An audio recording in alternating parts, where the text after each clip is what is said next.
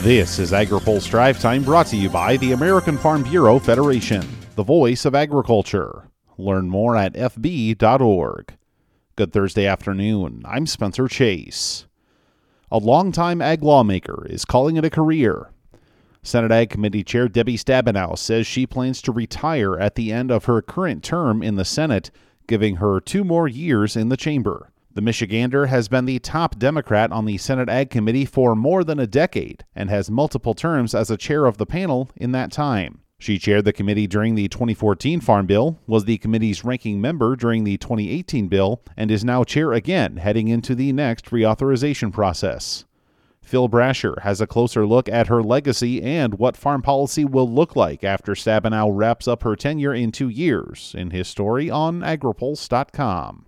Also online today, the Department of Agriculture has invested more money in meat processing capacity.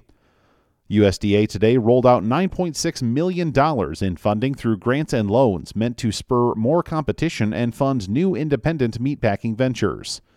The money comes by way of value added producer grants and USDA's Food Supply Chain Guaranteed Loan Program. Ag Secretary Tom Vilsack says millions of dollars have gone out the door to address the issue, and more is on the way the point of this is that we're looking at a creative, comprehensive uh, uh, set of opportunities to expand more new and, and, better market opportunities for meat and poultry. Uh, we're going to continue to do this uh, over the course of the next several months uh, as we uh, utilize American Rescue Plan resources. He says the protein sector isn't alone in receiving support. We also anticipate and expect at some point in time in calendar year 2023 to also have a companion program uh, that will focus on non-meat and poultry processing.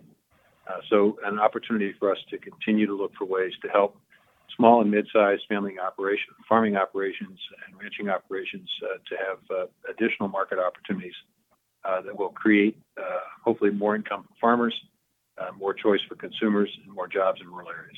When pressed for details on more funding that might be coming later this year, Vilsack declines to offer specifics, saying projects for an initial round of funding in a separate program are still being reviewed. Jacqui Fatka has more on agripulse.com. Efforts to elect a House Speaker have yet to produce a final result. More voting took place today with no candidate receiving the necessary 218 votes. Talks continue among Republicans to reach a deal that would allow Kevin McCarthy to become the next Speaker but until then, votes that fail to reach the necessary margin are ongoing. A 10th ballot wrapped up late this afternoon, and more are expected absent a formal vote to adjourn for the weekend. Finally, today, trucking in America is facing many headwinds, and farmers and ranchers are well aware. AgriPulse's Hannah Pagel has more.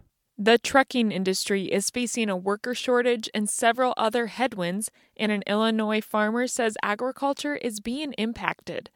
American Soybean Association board member Rob Schaefer says hauling grain using semi trucks requires many things to go right. It's drivers, it's demand for freight, um, and agriculture doesn't usually pay the best, okay, versus like construction or like a reefer truck hauling produce from California to, you know, to the East Coast, um, that kind of stuff. So, and we're there's only so much margin in there, so it's hard to get tr- uh, age of drivers, okay.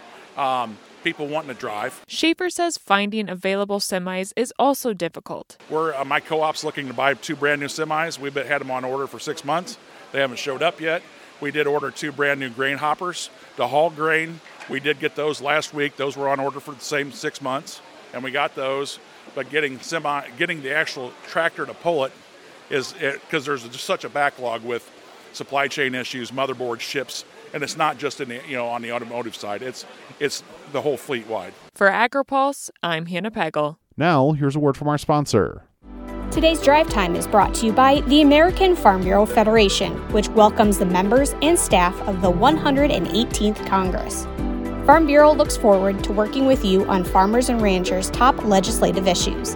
To learn more about agriculture's policy priorities, check out our congressional briefing booklet at fb.org/briefingbook. That's all for today's drive time. For more agriculture, trade, environment, and regulatory news, visit agripulse.com. Reporting in Washington, I'm Spencer Chase.